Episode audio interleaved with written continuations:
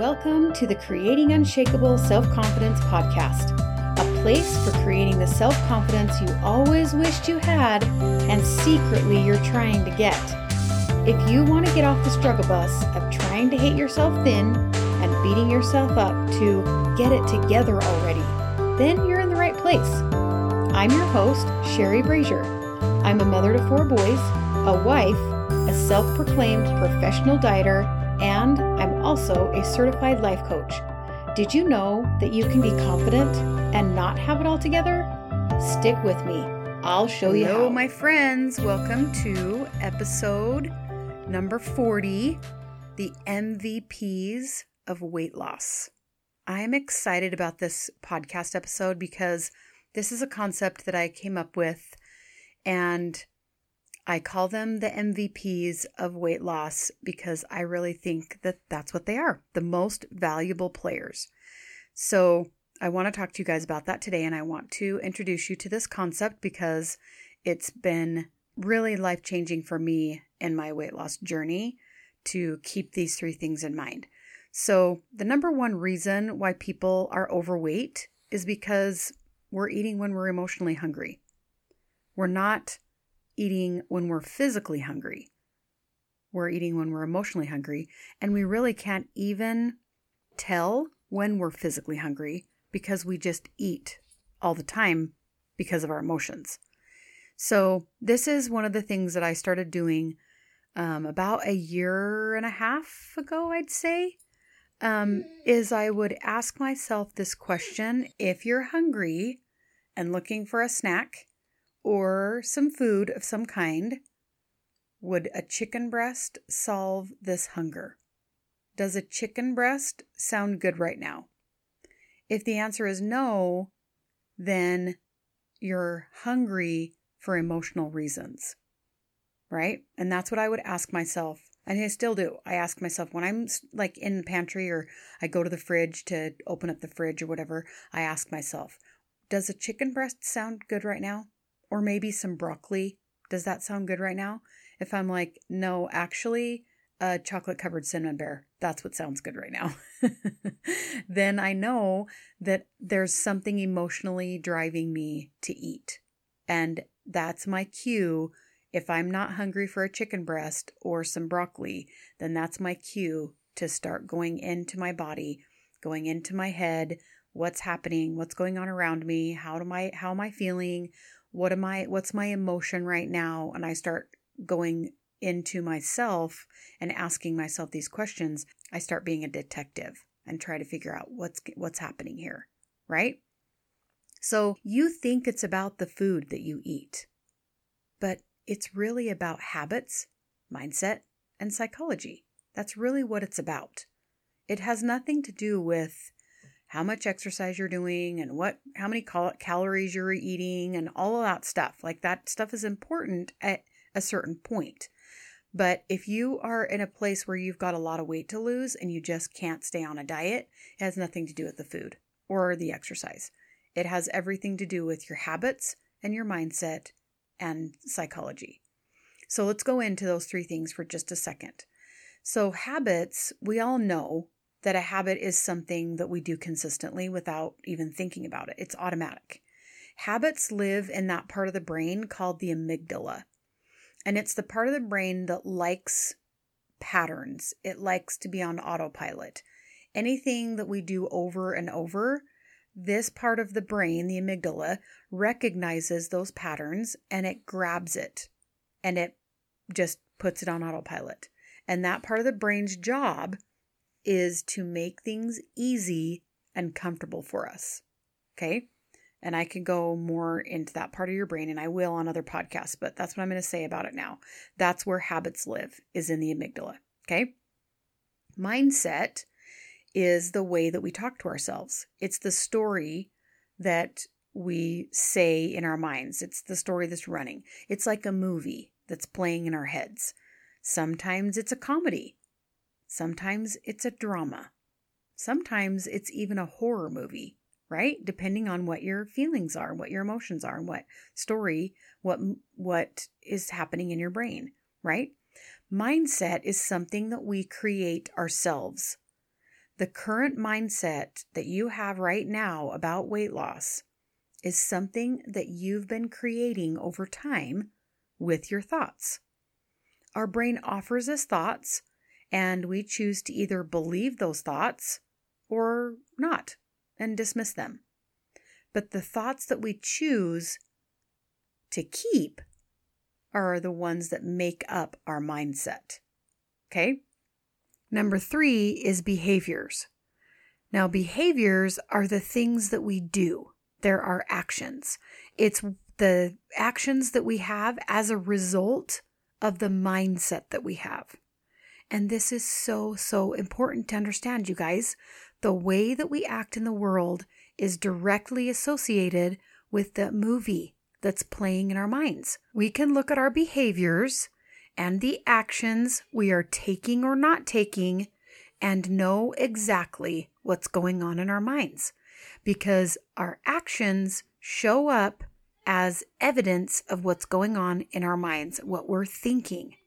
Okay, understanding these three things, the MVPs of weight loss, is the secret to losing weight. It's the secret to the universe, actually. And it's the secret to never being on the diet roller coaster ever again. Diets without the right habits, mindset, and behavior is like getting weight loss surgery without understanding why we're overeating in the first place. If we don't understand the reasons that we're overeating, then we're just delaying the inevitable, gaining all the weight back.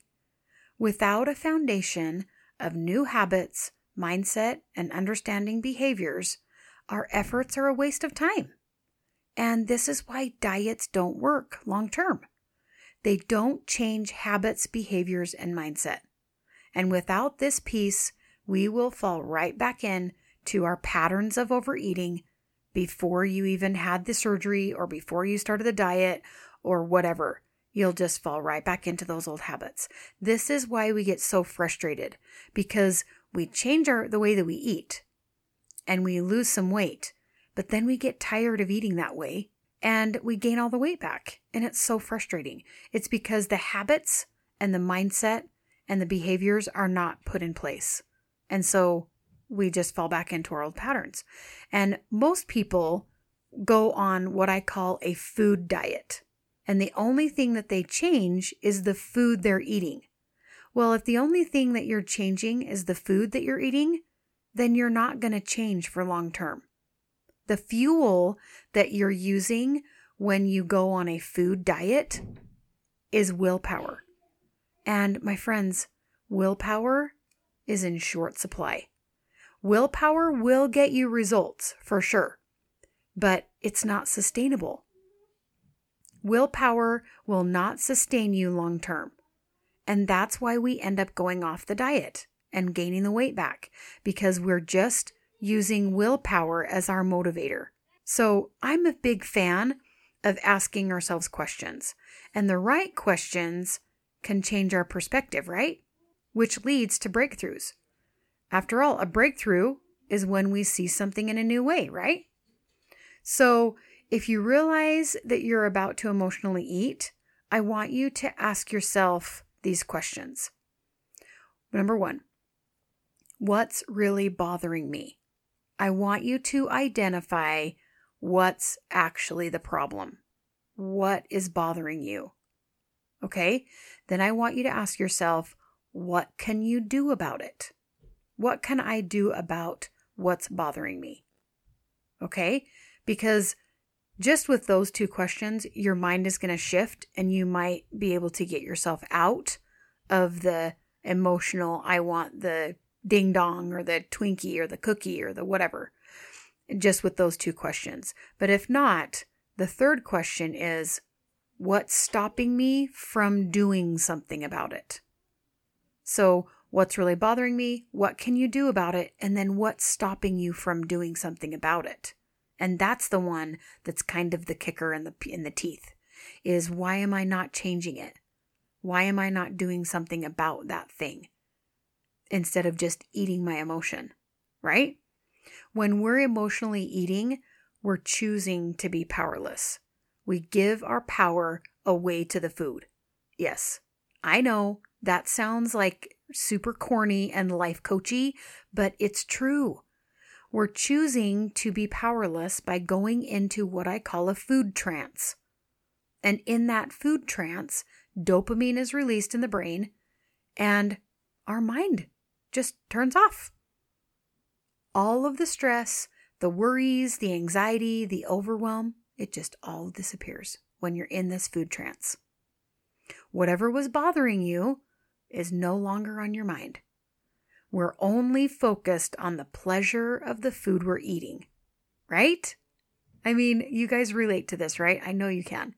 But a few seconds after we're done eating, those good feelings go away, and what is left? Guilt and regret for eating the things. And the feelings of stress and overwhelm and anxiety that we had before, that we had us reaching for the food in the first place, comes back. Because stress and overwhelm are not solved with food. This is one of the reasons why food can be so addicting. We want more and more and more of that pleasure.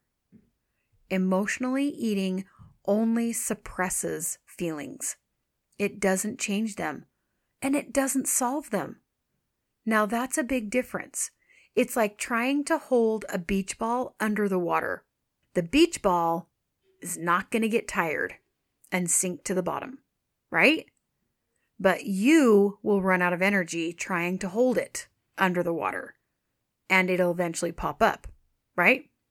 And so if you think about it that way, you might as well just solve for the emotions because if you suppress them, they're going to pop up.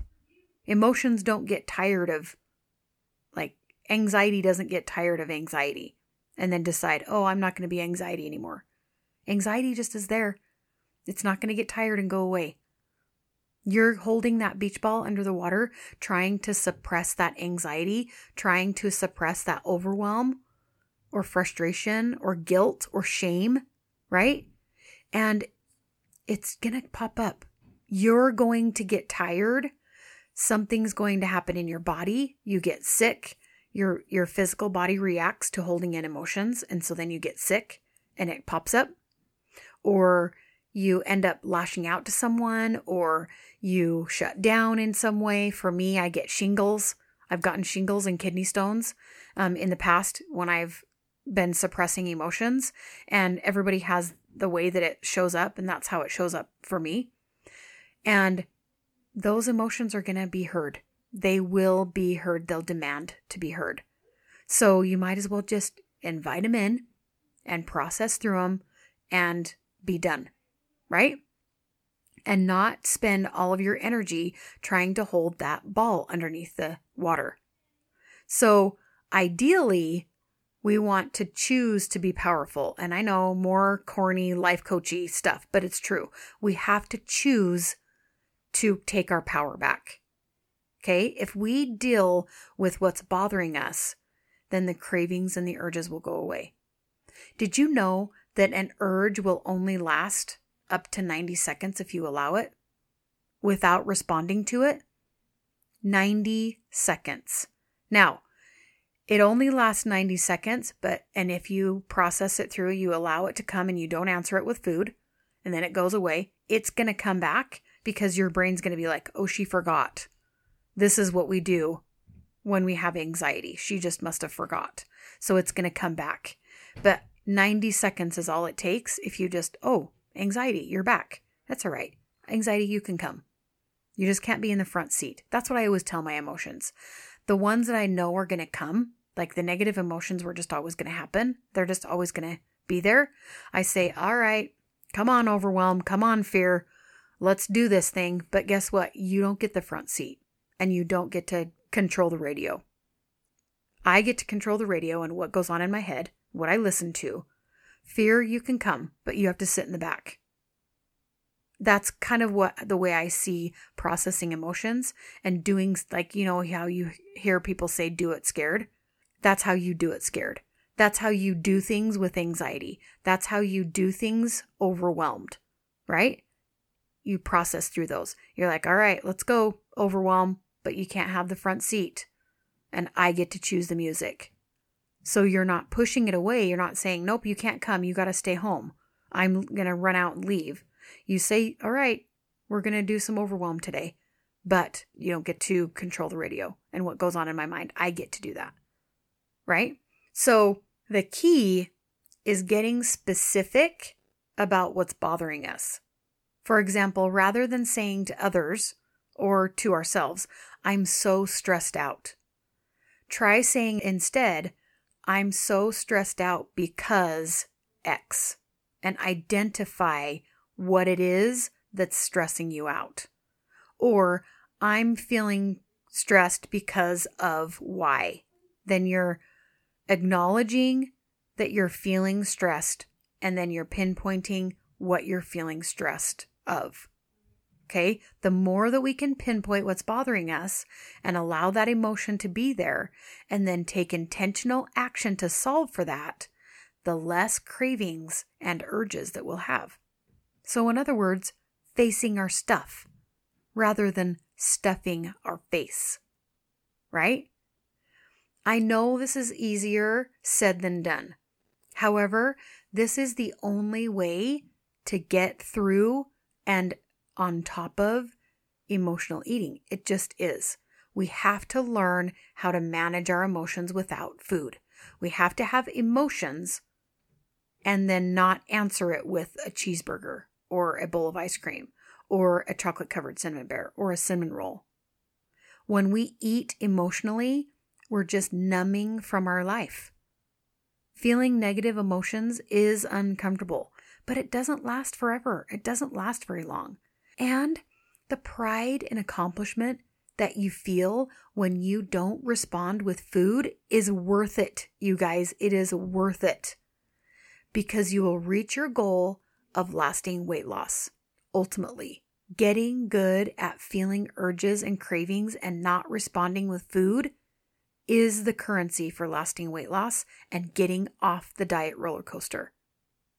It is the secret to the universe, and it is the secret to lasting weight loss, habits, mindset, behaviors. Figure those out, and you will have lasting weight loss. You will. This is one of the many frameworks that I teach my clients and it's one of the reasons why the eight pounds down in eight weeks program is so successful for people because it focuses on teaching you these MVPs of lasting weight loss habits, mindsets, and behavior. And you can just learn the steps in the framework in eight pounds down in eight weeks. And then you just repeat that process over and over and over until you reach your goal. And you just do it eight pounds at a time. So the doors are open right now for my program, Eight Pounds Down in eight weeks. And you've got to get in there to learn these MVPs. You've got to be able to be in that program so that you can learn how to change your habits, how to change your mindset, and how to change your behaviors so that you can get the results you want. Those three things have to be in place, or you will not have lasting weight loss. You'll just gain it back. You've got to change your patterns. And we have patterns based on what we feel and what we think. And I teach you that in Eight Pounds Down. It is a very small investment for life changing results. And you can just repeat it. It's simple. It really is simple. Sometimes it's not easy but the concepts are simple. And if you just keep at it, just keep trying. Every time you try, you get closer to figuring it out. And I would love to help you. So go to sherrybrazier.com forward slash the number eight dash the word pounds, and you can sign up for the next round that's going. We start September 1st. That's in like two days. So go now sherrybrazier.com forward slash the number eight dash the word pounds. And there's a payment plan if you want the payment plan, or there's a pay in full if you want that. So get on that page and get signed up as soon as you can. And we will go through and I will teach you habits, mindset, and behavior so that you can know these things and then you can rinse and repeat. Okay? That's what I have for you guys this week. I'll see you next time.